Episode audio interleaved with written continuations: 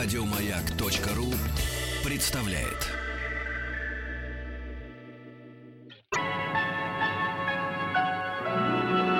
Уральские самоцветы.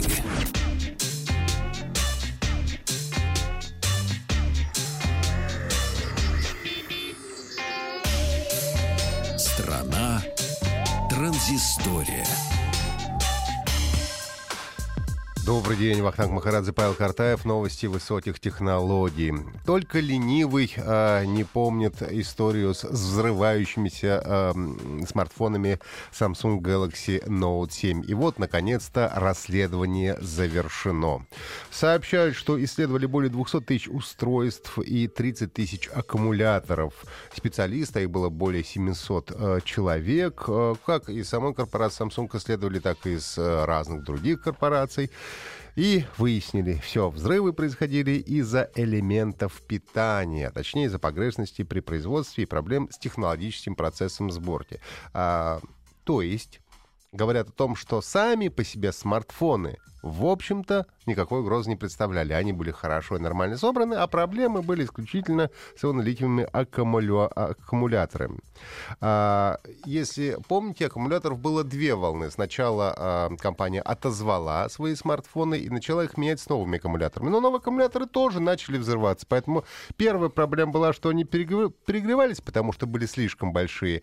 А уже во втором случае было нарушение технологического процесса. А, внутри они там издебались какие какие-то части у них по краям, из-за этого они также перегревались и тоже взрывались. Руководитель Samsung Кон э, Донг Джин извинился перед пользователями и сказал, что теперь мы будем использовать многоуровневый протокол проверки безопасности э, аккумуляторов. Ну и будет не только специалисты Samsung работать, но и специалисты других компаний также будут работать над этими аккумуляторами. Напомню, что Galaxy Note 7 э, начали продавать в августе 2016 года, потом они начали возгораться и взрываться, отозвали более 2,5 миллионов смартфонов, ну а в октябре производство и продажи вовсе прекратились. А, совсем скоро уже будет э, выставка э, мобильный, Всемирный мобильный конгресс МВЦ 2017, который традиционно проходит в Барселоне. Я обязательно побываю и буду рассказывать о том, что там происходило. И вот уже некоторые подробности э, нам стали известны. Во-первых, компания LG официально подтвердила э, презентацию накануне э, в нулевой так называемый день 26 февраля. Ну и покажет... Э, покажут корейцы свой флагманский смартфон LG G6. Пока что можно говорить о том, что будет увеличен экран, уменьшение размера корпуса, но и также подтвердили влагозащиту и расширенные возможности фотокамер. Это, конечно, пока что общие слова, но никто вам подробности, конечно, не расскажет.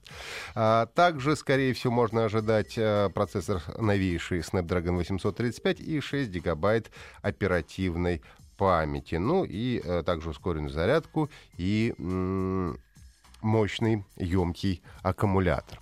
Также компания Sony уже объявила, объявила число своей презентации. Это будет как раз первый день мобильного конгресса 27 февраля. Тут тоже пока что только слухи. Говорят, что будут представлены несколько смартфонов на процессорах MediaTek Helio P20. А Одни говорят, что флагманских смартфонов представлено не будет, но вообще компания Sony обычно представляет смартфоны из разных ценовых категорий, поэтому совершенно точно говорить о том, кто флагмана на МВЦ не будет, мы пока не можем. Так что будем узнавать это 27 февраля.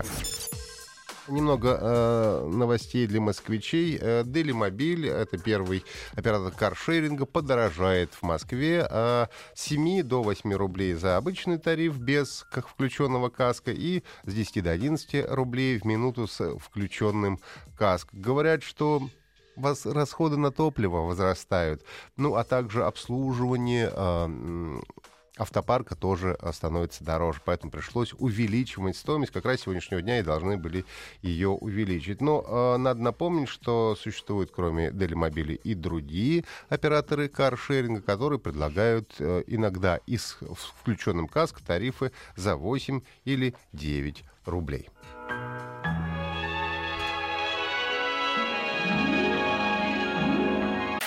Еще больше подкастов на радиомаяк.ру